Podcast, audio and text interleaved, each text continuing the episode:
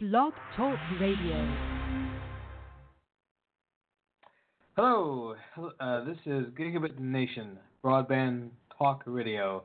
I'm your host, Craig Settles, and I want to thank you for taking time to be with us today as we provide useful information and insights to help public, private, and nonprofit organizations get more, better broadband everywhere it needs to be.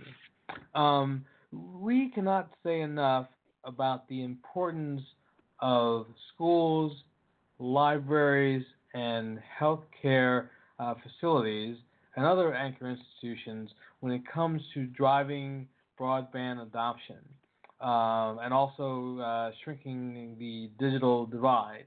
Uh, one of the leading organizations uh, that has programs and awareness campaigns that have made a great inroads in, um, into the uh, anchor institutions um, across the country is the uh, Schools, Health, and Library um, Broadband Coalition.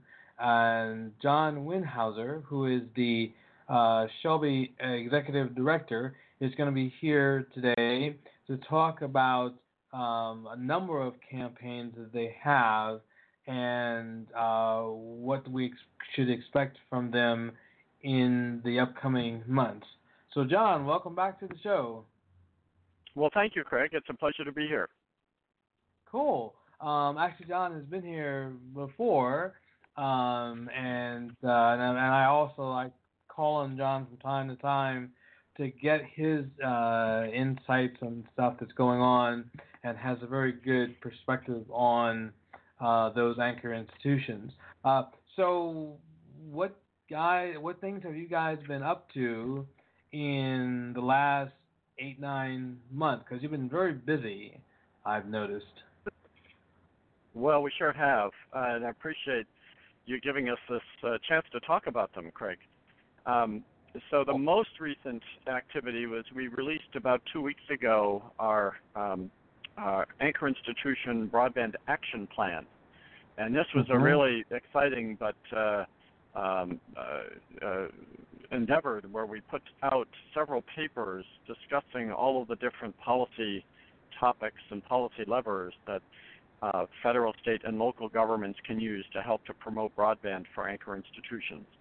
So we mm-hmm. know that there are a lot of well-meaning policymakers out there that want to do good, that want to promote broadband, uh, but sometimes they are turning to uh, others to say, well, look, what is it that we can do? Um, so we thought it would be useful to put together uh, these papers that are hopefully appealing across all uh, political stripes um, because th- there's no uh, one size fits all approach here. There are really a whole lot of different ideas that um, uh, are being used and tried uh, with effectiveness, and we thought it would be useful to try to um, identify all identify those policy ideas, but also give some real world case studies and examples of how these uh, ideas are putting into uh, into motion, uh, and then issue some recommendations for policymakers about what they can do. Um, mm-hmm. You know, this all goes back, in our view, goes back to the National Broadband Plan in 2010 that called for anchor institutions in every community to have gigabit connectivity. Um, and we've made a lot of progress on that score over the last six years with the BTOP program and the E-rate changes from 2014. Um, but we still have a ways to go. Uh, and the the action plan is really uh, intended to help carry the ball across the goal line and, and encourage uh, policymakers and anchor institutions to finish the job and get everybody that connectivity in the next four years uh, so we can meet mm-hmm. that goal getting gigabit connectivity by 2020. So that's really okay. the, the biggest feature, the, the most recent activity, and this is all under our banner that we've um, established called Grow to Gig Plus. Uh, so we're going to continue to roll out additional ideas and events and papers, uh, all with the goal of trying to promote gigabit connectivity uh, for anchor institutions. Okay. So now um, there were 10 policy documents. Um, do you want to talk about a couple of those topics? I mean, I'm assuming that they each one deals with a different aspect of anchor institutions and how they can facilitate broadband adoption? Yeah, so uh, we actually start, and before we get into the 10 policy papers, we started with a vision paper uh, that mm-hmm. talked about why is broadband for anchor institutions so important. Um, and that we thought was a good place to start because that describes the benefits of broadband for educational opportunity, uh, for civic engagement, for economic growth, for telemedicine. Um, so the vision paper sets out the goal of what we want to achieve, and then the 10 policy papers identify the tools that you can use in order to reach those goals.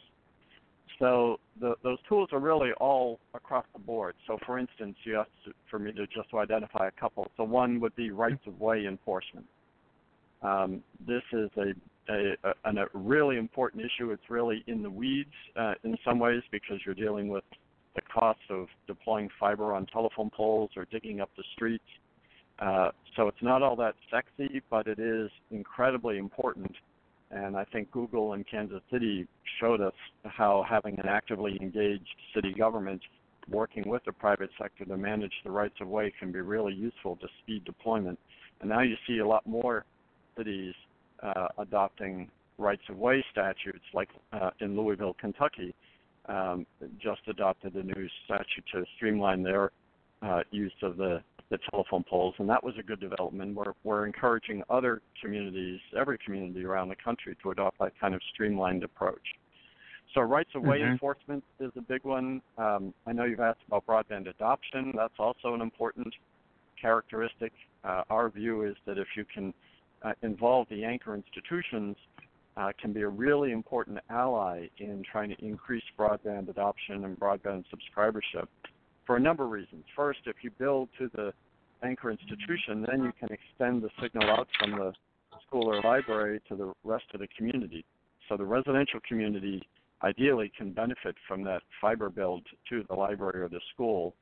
So they get mm-hmm. facilities available. That's one benefit. And then another is just, you know, the kids go to school and learn about the value of the internet, and then they bring that home and they hope to train their parents um, and help them understand why it's so important. The same at the library. The libraries have a lot of uh, digital literacy trainers that provide um, help in navigating uh, the internet, knowing how to subscribe, and then people feel more comfortable taking it home. So we've found that when the anchor institutions have better broadband connections, the more likely it is that the residential community is going to sign up to for their own broadband connection at home. Mhm and that's been um, you know consistent in a number of reports and books that I have written on the subject, where um, you know if we use it in, in sort of in the marketing terminology, um, the anchor institutions mm-hmm. represent a um, a number of marketing partners, and in their use and getting people from the community engaged, whether it be the, at the library or the schools, and to a certain extent to the the healthcare um, uh, facilities.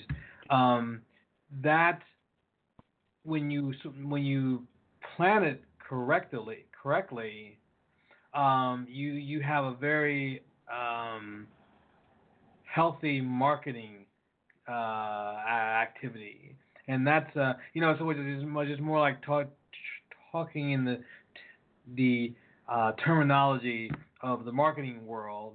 Uh, you basically these are all marketing partners in essence, and the end result is that you get a greater increase of adoption or customers. Um, and as people are trying to uh, figure out where they're going to go, the anchor institutions need to be a key part of the planning, wouldn't you say? Absolutely right. Um, mm-hmm. You know, it's an ecosystem, and um, it, it, involves the anchor institutions. It involves um, uh, community organizations. It involves the industry. It involves government leaders. Um, usually, people don't subscribe to broadband for just one thing uh, or it's just not one. There's, you know, I know there was has been talk about well, what's the killer app, and um, you know, I, I don't know that that's the right way to analyze it because for uh, an elderly person, they may want to use their broadband connection for um, health benefits and telemedicine activities. A young person might want to use it for social media engagement. Um, you know, an entrepreneur may want to use the internet for developing uh, or doing research about how to develop their own business.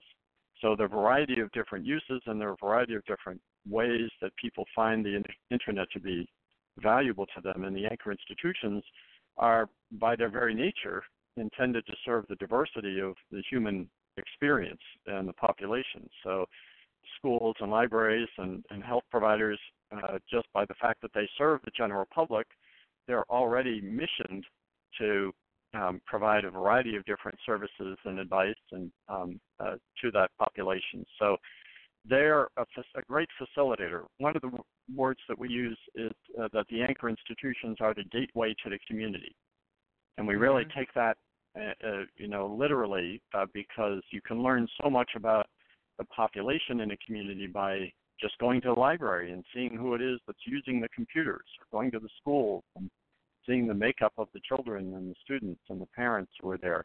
It really gives you a window on what that um, community is like, and then you can design a broadband strategy around the needs of that community.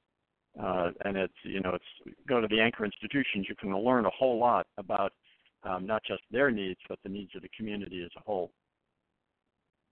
Now, are there certain communities that have stood out in your mind for their ability uh, or their expertise at um, understanding their anchor institutions and fitting out, uh, fitting in uh, some sort of program that involves those anchor institutions? Well, let's see. Uh, one answer to that would be I'm very impressed with the cities that are appointing their own digital inclusion uh, director. So mm-hmm. Seattle, for instance, and Seattle, Washington, and Charlotte, North Carolina, and Boston, Massachusetts. Those are three examples that I know of. I'm sure there are more, but in each state or each city has identified a a, a single a person whose job it is to promote digital literacy and to promote greater broadband connectivity. Um, mm-hmm. And and these uh, three people, uh, I've met all three of them, and and what makes them really special is they realize they can't do it alone, that they need to work with partners, and oftentimes it's the community anchor institutions that are really well positioned in order to provide that support. Um, you know, I attended the conference of, of the uh, National Digital Inclusion Alliance conference in Kansas mm-hmm. City earlier this oh, yeah. year, and it was hosted at the Kansas City Public Library. Um, they hosted the event. They brought in all of the community groups from around the, not just the city, but around the state. And the mayor of Kansas City came and, and spoke and talked about the importance of digital inclusion. And, and now the library is looking at this next generation of what can it do to actually um, put together a digital inclusion plan that would involve all of the different uh, anchor institutions and community organizations in that city in order to address those needs. So yeah, the anchor institutions are, are key in, in those cities that are really um, uh, activating their anchor institutions to be involved. They're going to be the ones that lead the pack. Mhm. Mhm. Now, um, I'm you know I was I was going as, as you were listening or as you were explaining this, um, and I think that uh, also um, Chattanooga, uh, Wilson, Lafayette, those um, cities that have the longest track record of broadband, uh, community broadband activities, um, they have done, I think, also a good job at um, working with their various anchor institutions. You know, I remember I had actually um, an interview with the library director in Chattanooga, and she talked about how in the early days of their network, and even a few days, a few years before that, the the library was in essence the the technology center for that community. And you know, we don't really, we don't really think about libraries in that role, but that's kind of where they are.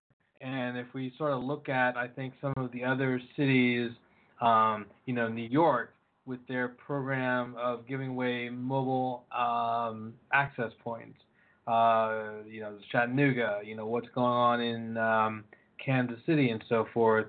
Uh, they're they're definitely um, some good examples, and I think that the key thing is um, is that people need to realize that the anchor institutions are good reference points. And when you have cities that are just now starting to explore broadband, you know, some of the best people I think that they can talk to are the anchor institutions of those cities that have um, active uh, broadband uh, uh, programs. Would you would you say? Well, I totally agree. Yeah, I mean, if you look at how libraries are changing their mode of operation more so than ever, um, it's really been a, a huge transformation of libraries as a, not just a storehouse of knowledge, but um, libraries are now much more engaged with their community and interactive and reaching out to the community beyond the library walls. And they're using mm-hmm. their broadband connections in order to do that. Um, so it's really fascinating to see. I love the idea of um, having free Wi-Fi available uh, mm-hmm. and extending off of the networks uh, serving the library.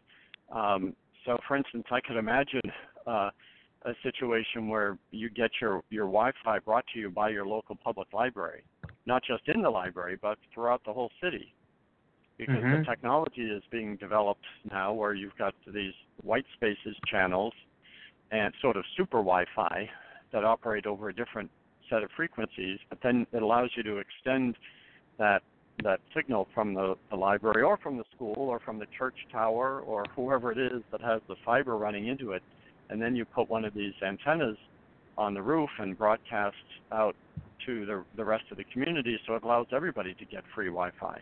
And I think that's the direction that we're headed in. So it's not just that the anchor institution is providing knowledge, but it actually provides a, from a technological perspective, it provides a central aggregation point that makes the deployment of these networks a lot cheaper, and it can be done much much more cost effectively by building to an aggregation point like an anchor institution and then distributing the signal wirelessly from there. Mhm. The um oh, I got lost lost for a second. With the um healthcare uh, aspect, have we uh, seen the the healthcare institutions be on par with the libraries and schools as a driver of broadband.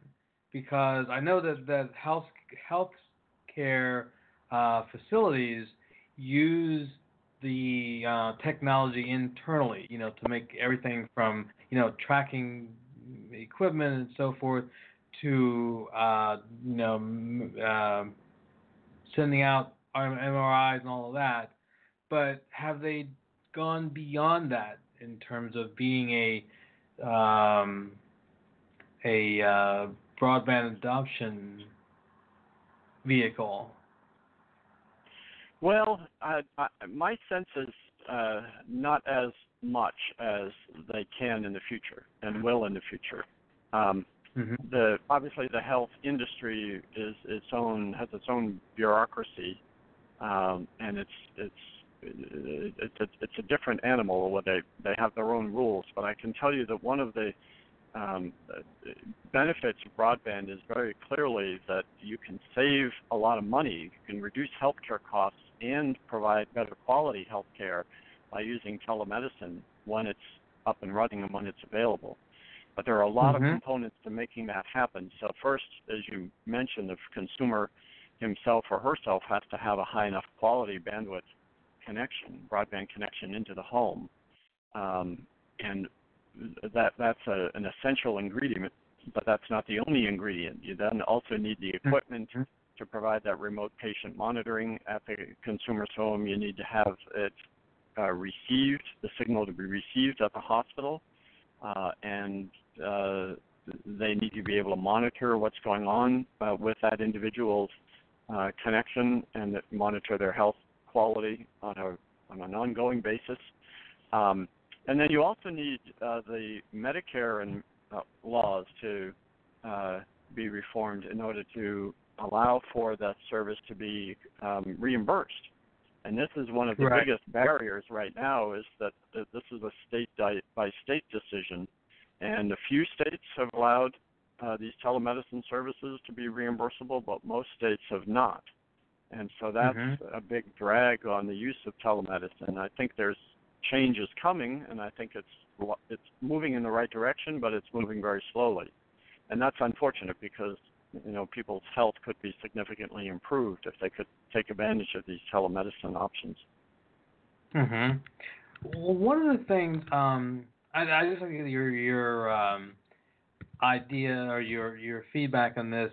Um, there was a city that I was working with at one point that uh, one of the um, hospitals uh, it wasn't actually located in the city, but they they were they was in are small town, so they're you know they're right one town over, and they had this idea of um, creating a wireless umbrella that would only be used by the patients and uh, people who want to be patients of this hospital, so that the the umbrella would be fairly inexpensive to um, to create.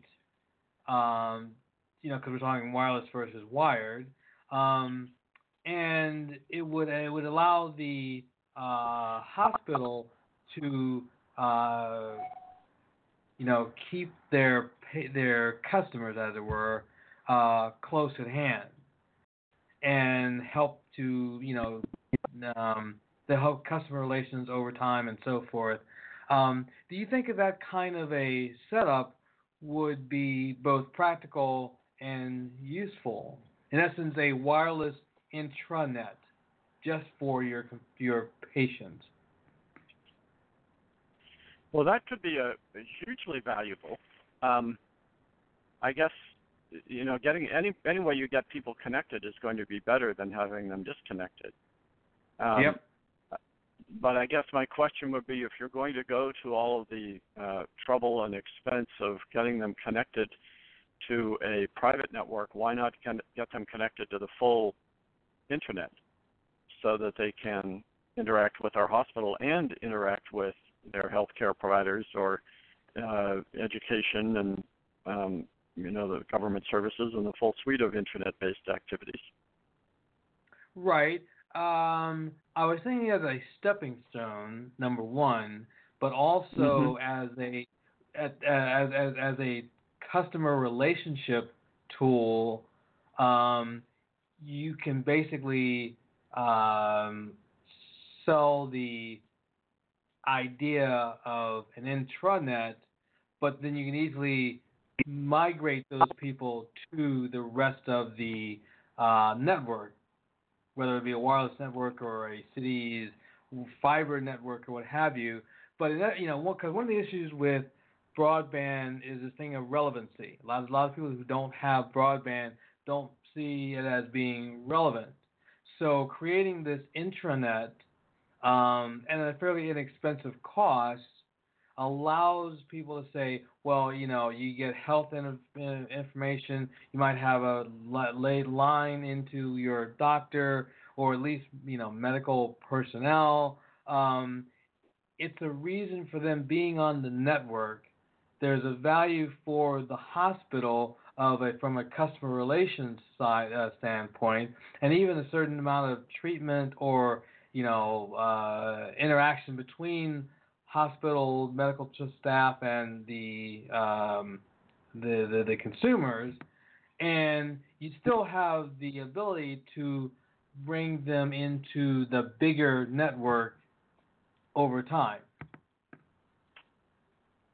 Well, great. If you can bring them into the bigger network over time, then then fabulous. And if that transition is easy, then then great. Maybe that's the first um, kind of entree into a wireless broadband connection. Um, I think what uh, so so that model as you've just described, uh, I'm, I'll just that, that makes some sense.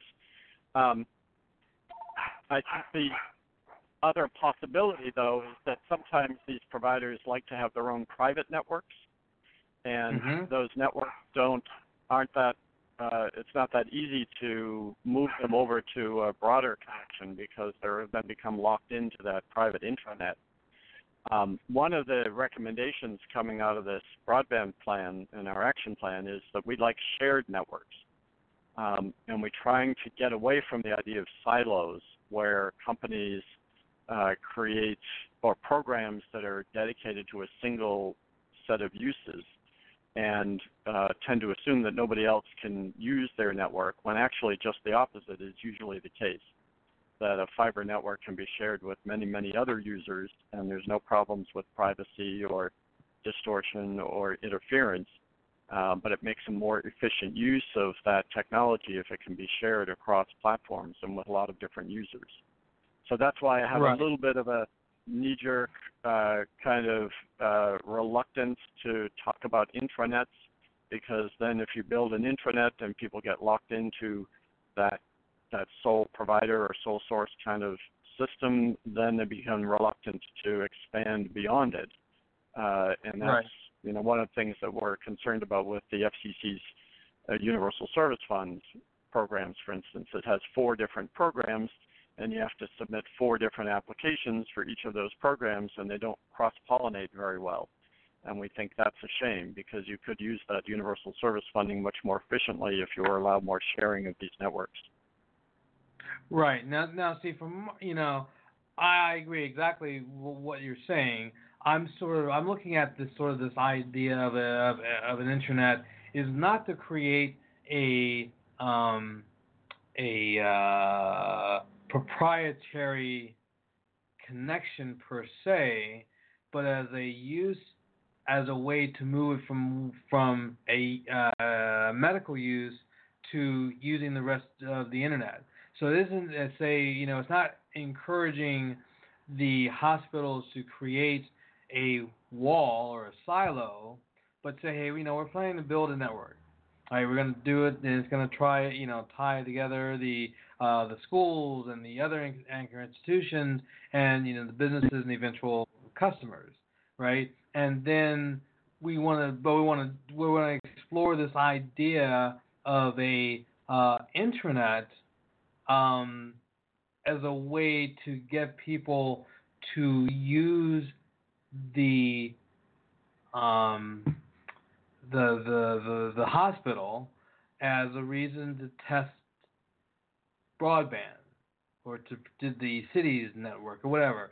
So um, you know, I I agree I agree that you want to make sure that you don't create another silo, but the idea is to think is to think of it as a part or as a way to move the the um, the customer base or potential uh, uh, um, pay base into some aspect of the network to then be introduced to other aspects. I mean, you can do the same thing uh, with the the libraries or the university, where there is a specific um, uh, task or group that meets, or you know, some sort of um, activity, but the activity draws people in to say, you know, oh, this, is, this is good stuff. You know, we should we should use that because otherwise we know we have no desire to be on the web for you know downloading YouTube videos. You know, mm-hmm. but if I can go and I can even if it's a, it's a way to get a group of seniors from across the the city or the state or whatever, um, you create that place where people can say, "Oh, well, I'll I'll go in for this," right? This will have a reason, and maybe it's a free thing, right? So you don't have to be obligated. But then as the person gets comfortable, then you move them off and say, well, what about this opportunity or this uh, ability to use the internet for this, and then so forth, and then you kind of move them on because you know we seem to be having this issue of relevancy, and people aren't try and people are having trouble trying to figure out how to solve the issue, and so this might be a way to both market uh, the network and also um, market those institutions that are on the network as well. Mm-hmm. I mean, we're I, mm-hmm. we're still we're talking about a, a general, um, you know, and the little blue sky kind of thing, but I think that you know pushing these kind of ideas around, and you know, at the next conference or the next meeting or webinar or whatever, you know, someone else will probably say, well, let, we can do this, but let's do it with this particular slant toward it and and so forth. So anyway, yeah, um, I get yeah. little... Well, I, mean, I would agree with the uh, the concept uh, of getting people acclimated to the technology and providing making it simple, providing them a real clear um, solution for a particular need as a way to get them more familiar with the technology.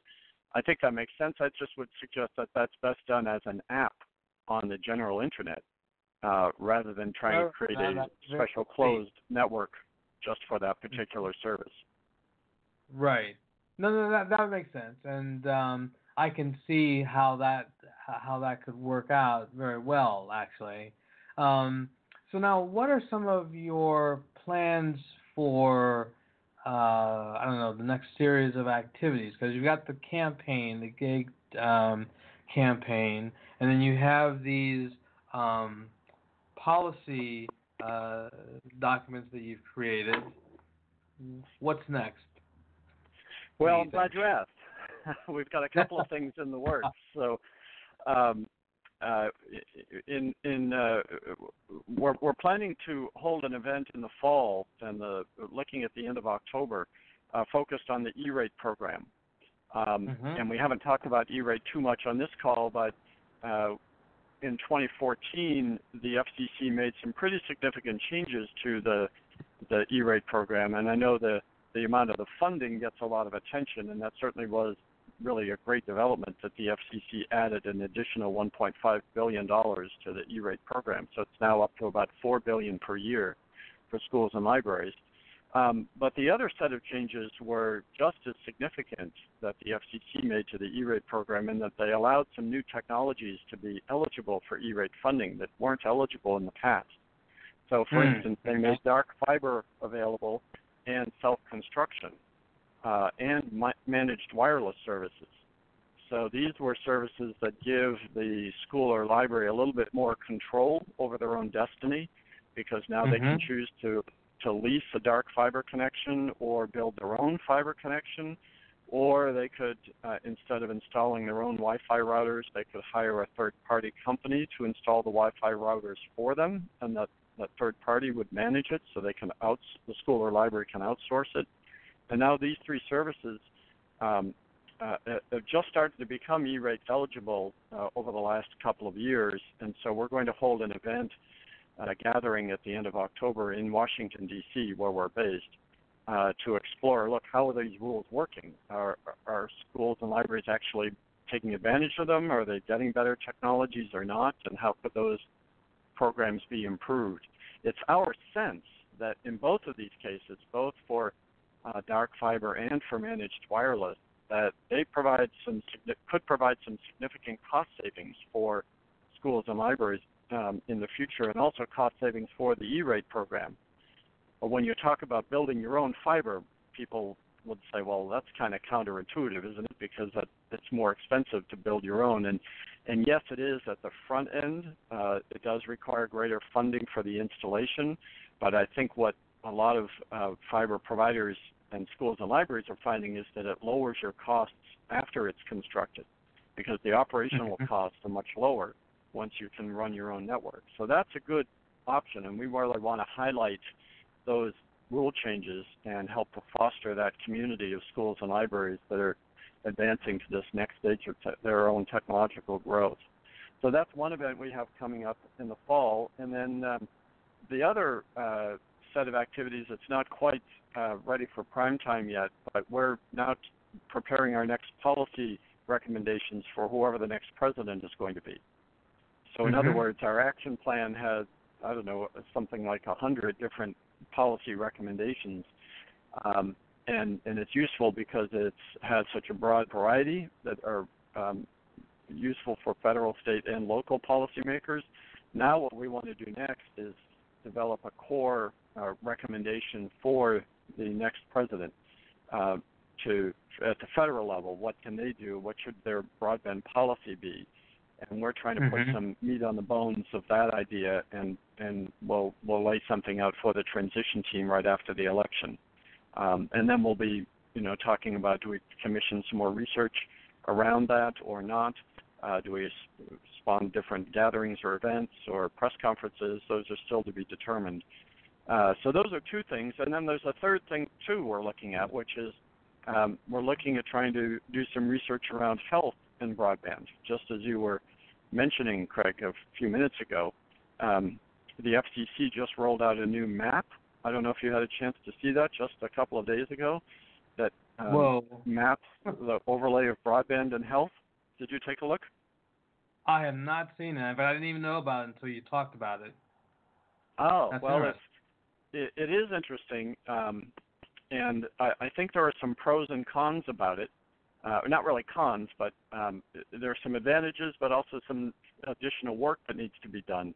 So this map Mhm. that the FCC put out there is really pretty um, uh, interesting in that it, it overlays your broadband connectivity on a county by county level and um, maps that against uh, different chronic diseases and the prevalence of like obesity or um, uh, kidney disease or diabetes or other diseases, and you can see which of the counties that really lacking broadband and really lacking that, that have poor health uh, as a result, and maybe those are the target areas for future investment. So it could be a useful way to provide information to entrepreneurs who might be looking for ways to try to solve these uh, health problems through technology. So that could be really useful. Uh, on the other hand, it's more of a consumer focused approach. And the SHLB Coalition is more focused uh, on the broadband availability to the um, health institutions themselves. So the health clinics, the doctor's offices, uh, those are the institutions that we really focus our attention on. And I don't think the map really covers or measures their broadband connectivity. So we're thinking Hmm. of doing some research around how to find out what kind of broadband connections are needed by rural health clinics um, a- and try to identify not just what their needs are, but how would health improve if they had better quality broadband connections. And then what we want to do is take this research back to the FCC with some recommendations about how to improve the FCC's Healthcare Connect Fund. Um, the FCC adopted that Healthcare Connect Fund in 2012, but it really hasn't been um, as effective as it could be. It was intended to help drive greater broadband investment to rural health clinics, um, but there have been some difficulties with that program, and uh, we filed a petition for rulemaking last December with the FCC, proposing several ideas for reform of that Healthcare Connect Fund. Uh, the FCC has not has not moved forward on our petition yet. They did put it out for comment, and most of the commenters supported it, including the American Mhm. Health Association and the National Rural Health Association and HIM. Um, but because of the crowded schedule that the FCC is dealing with, they haven't gone to the next stage of setting out a notice of proposed rulemaking. So Hmm. we're trying to provide some additional research that can then support moving forward on that. We'd still like to get it going this year, but if not this year, we'd like to, to convince the FCC and the next administration to move forward on that health petition because we think a lot a lot of good come could come out of improving that program and helping the money flow a little bit more smoothly. Hmm. So those are those are three things uh, uh, so far, and then of course we have our annual conference next May um, as well. hmm Now, you know we were talking about the, what the FCC is going uh, doing as far as a program. Um, how uh, could you take a couple of minutes and talk about um, a couple of other programs and different agencies um, that people should be aware of? Because what I'm what I'm sens- what I'm sensing, okay, is that you know I'm looking at uh, you guys have you know these policy program documents. Um, there are FCC uh, pro- programs. There's HUD with their programs that connect to home. It's like there are now a whole lot of different um, good efforts that uh, that address broadband. But can you kind of you know list a couple of those out? You know what I'm looking at is that someone looking at uh, listening to this show later can say, "Oh, I didn't realize that you know the, that HUD has a program, or that some group over here didn't have have has a program, or whatever." I just like to get a little a little sense of what are some of the other things, other the other entities that are doing broadband. Uh, what are they doing, and you know that people should be aware of. Well, you mentioned a couple of them um, already. So HUD does have that Connect to Home program, which is a pretty interesting uh, program to address broadband adoption in housing projects.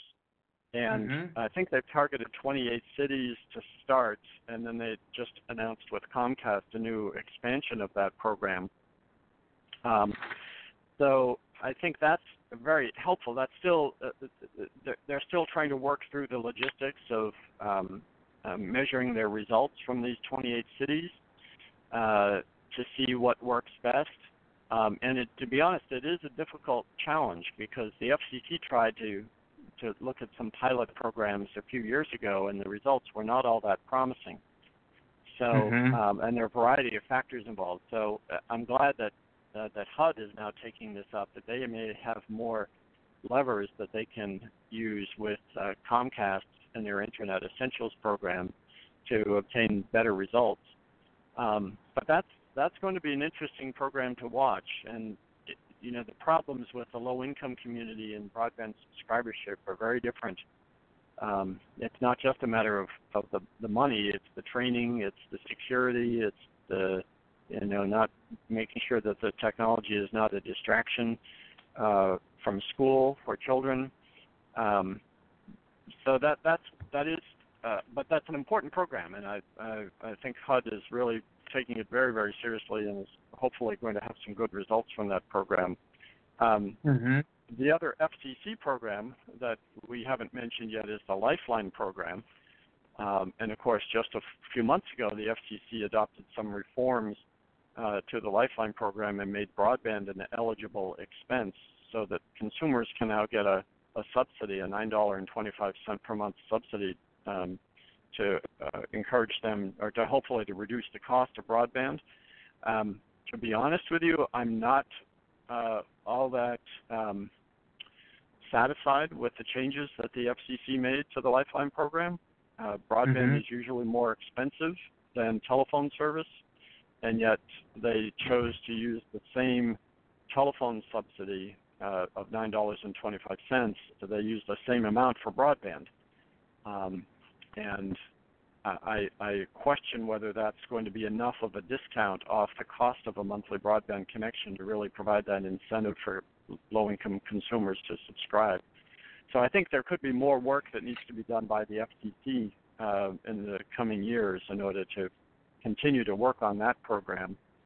Um, another set of programs is uh, are those uh, administered by the Rural Utility Service in the Department of Agriculture. Um, you know, they have those broadband mm-hmm. programs uh, where they provide loans, low interest loans, uh, to promote broadband. Um, the challenge with those programs is that they have a strong uh, bias or preference in favor of the existing telephone companies, uh, right. the existing borrowers of RUS.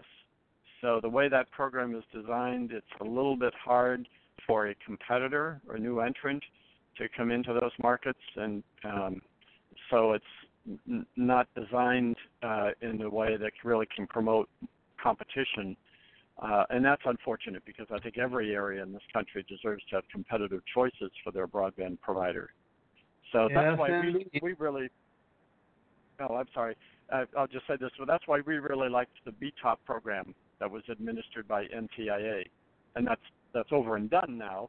Uh, but one of the big uh, features of BTOP that made it successful is that they were able to award money to non-traditional providers. Uh, a lot of research and education networks were able to obtain that funding, as well as some telephone companies and some new entrants as well. Uh, and they had to have an open interconnection policy. So that helps to facilitate greater shared use and, and competition of those networks. Mhm.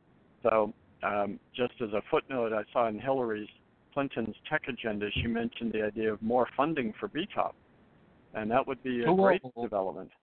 Yeah. So it kind of goes against the grain. uh, Most Yeah, most yeah, people think say, that uh, BTOP has has run its course, but if we could get some more funding for BTOP, I think that would be a great thing for America. And I think that the thing that would be important is the issue of competition, because you know there the that issue of um, you know dealing with only or primarily with the um, private sector um, is is very much unfortunate because there are cities and and counties and co-ops that are doing some really good stuff and they're doing it at a good price.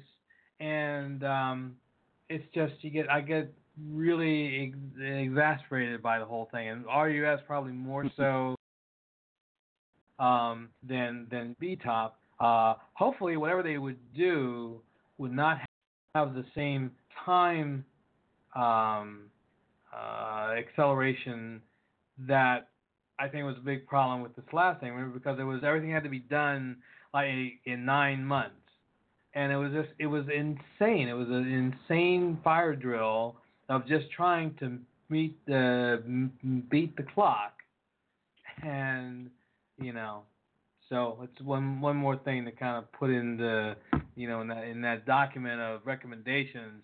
You know, do this fine, but let's let's kind of like you know be reasonable in the um, you know with the process in terms of a timeline.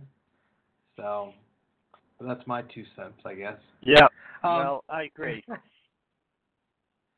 Now I do have a question about Lifeline, um, and, and again, you can tell me what your thoughts are.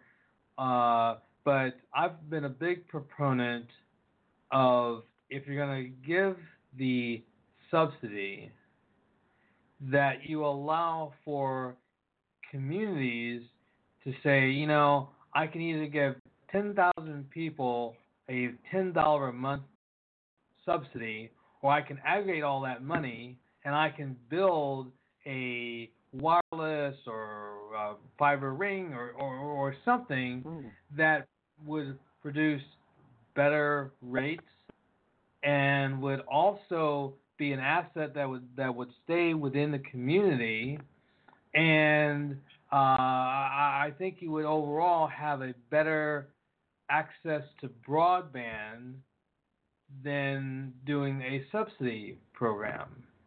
I mean, what what, Hmm. what do you think about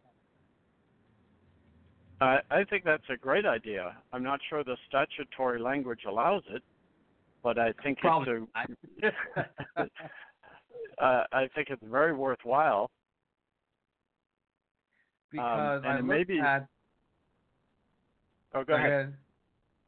No, no, no. I was I was just gonna say you know the same thing is that we um it opens up different um parameters because when you get that money collectively you have more options that you can deal with it because you know that's a, it's a lot of money in the total amount but once you divide it you, don't get anywhere near the the the the um the benefit. I don't think.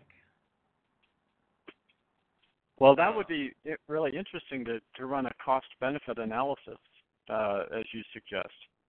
Um, right.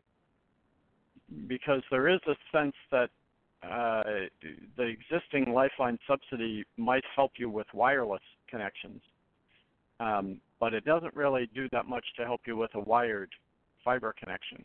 And right. going forward, ultimately, everybody is really going to need to have a fiber connection to the home uh, in order to really take maximum advantage of everything the internet has to offer. So, right. um, I mean, mobile and wireless is fabulous, and it's growing, and it's the speeds are increasing, and that's great. But the speeds are not yet increasing nearly as uh, to match the the speeds you can get with fiber. So, um, no, you know, that would be an interesting question. Would be to to add up all the money that you're you're paying out through the Lifeline program to subsidize wireless, and could you take that money and use it to build a fiber network and provide free fiber-based service to everybody instead? And that would be an interesting dynamic. I don't know if the math works out, but that would be interesting to do that analysis to see. Right, and I, I would think that you know if you look at um, RS Fiber in Minnesota, okay, they're building a wired, I'm sorry, a wireless network that will give 25 megs symmetrical, while they're taking the three or four years to build the fiber network, right? But what that shows is that I can um, get people online at a rate that is reasonable and at a speed that is reasonable for the average person. And mm-hmm. so, and it would definitely boost from where they are currently. And so, if you think about it for a second, um, number one, when you talk about big cities, when you're talking about fiber to the home, it is a huge um, price tag that gets you into all kinds of uh, political storms. But if you use a approach of wireless at a lower rate but a re- really good speed, um, while you build out the bigger uh, or the longer term uh, network, you get short term benefits that justify the cost, and you're still working toward the the, the fiber uh, down the road. Yeah. I yeah. That's why. Well, I kind of like that approach. Um, I usually take a slightly different approach, but it's compatible, which is to say, if you can't afford to get fiber to everybody's home, at least get the fiber into the anchor institutions in that neighborhood, and then you can build yeah. off of that. So at least every community has uh, some place they can go to to get a fiber connection. Right, because um, I had a, um, a meeting in a place like in Cali, uh, San Leandro, and they have a gig network. And so I was at the a uh, makerspace, uh, one of one of the one of them, and um, this guy was working on a uh, a router that, or probably an access point that would deliver uh, 300 megs, right? And and you think about it for a second, okay, it is a wireless connection at huge speeds, um, you know, with the limitations of you know distance that it'll go to and so forth. But on the flip side, all of those people using that router in that makerspace, um, it's a fairly good chunk. And the and the company that they're getting the, the you know the last mile the connection to from, uh, you know provides the, the router as a as a giveaway, right?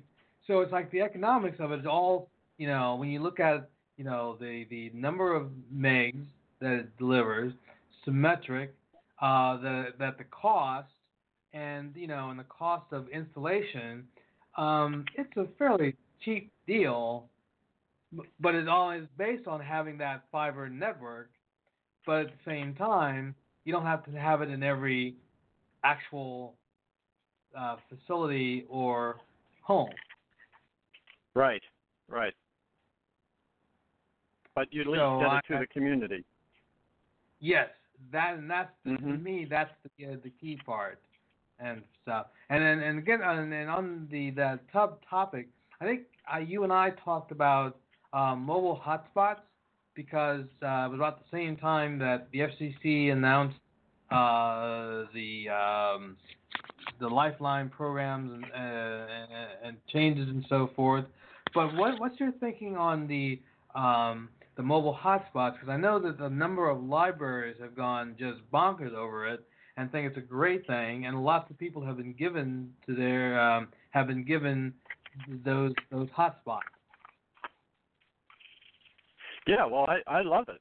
Uh, I think it's a great uh, technology and it's a great value to the consumers. Um, and, and I think it provides that nice kind of transition that you were talking about earlier too. It gets people familiar, it gets Mhm. them hooked, it gets them to experience the benefits.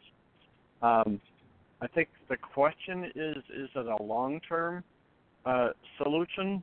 Um, I think most of the libraries that have done this have been getting funding to support the costs. Um, so I'm not sure that it's a sustainable on its own on its own merit. So is there do we need to continue to find new funding to continue these programs going? I think is the only question that I have. Right. And and that makes sense. Um, you know, I did when I did my library report in God, when did I do it? Um, March. Uh, that was that was the the um, recommendation of a number of other folks is that it's a it's an at, more than adequate short-term solution that can move people forward. And um, while you building other um, either you know fiber or you know point to multi multi point or whatever, um, it's a definitely a clear you know win for the consumers on the short end, and you know to get us over the hurdle as I guess as it were. Right, right. I totally agree. So, in wrapping up, we've got about uh, two minutes.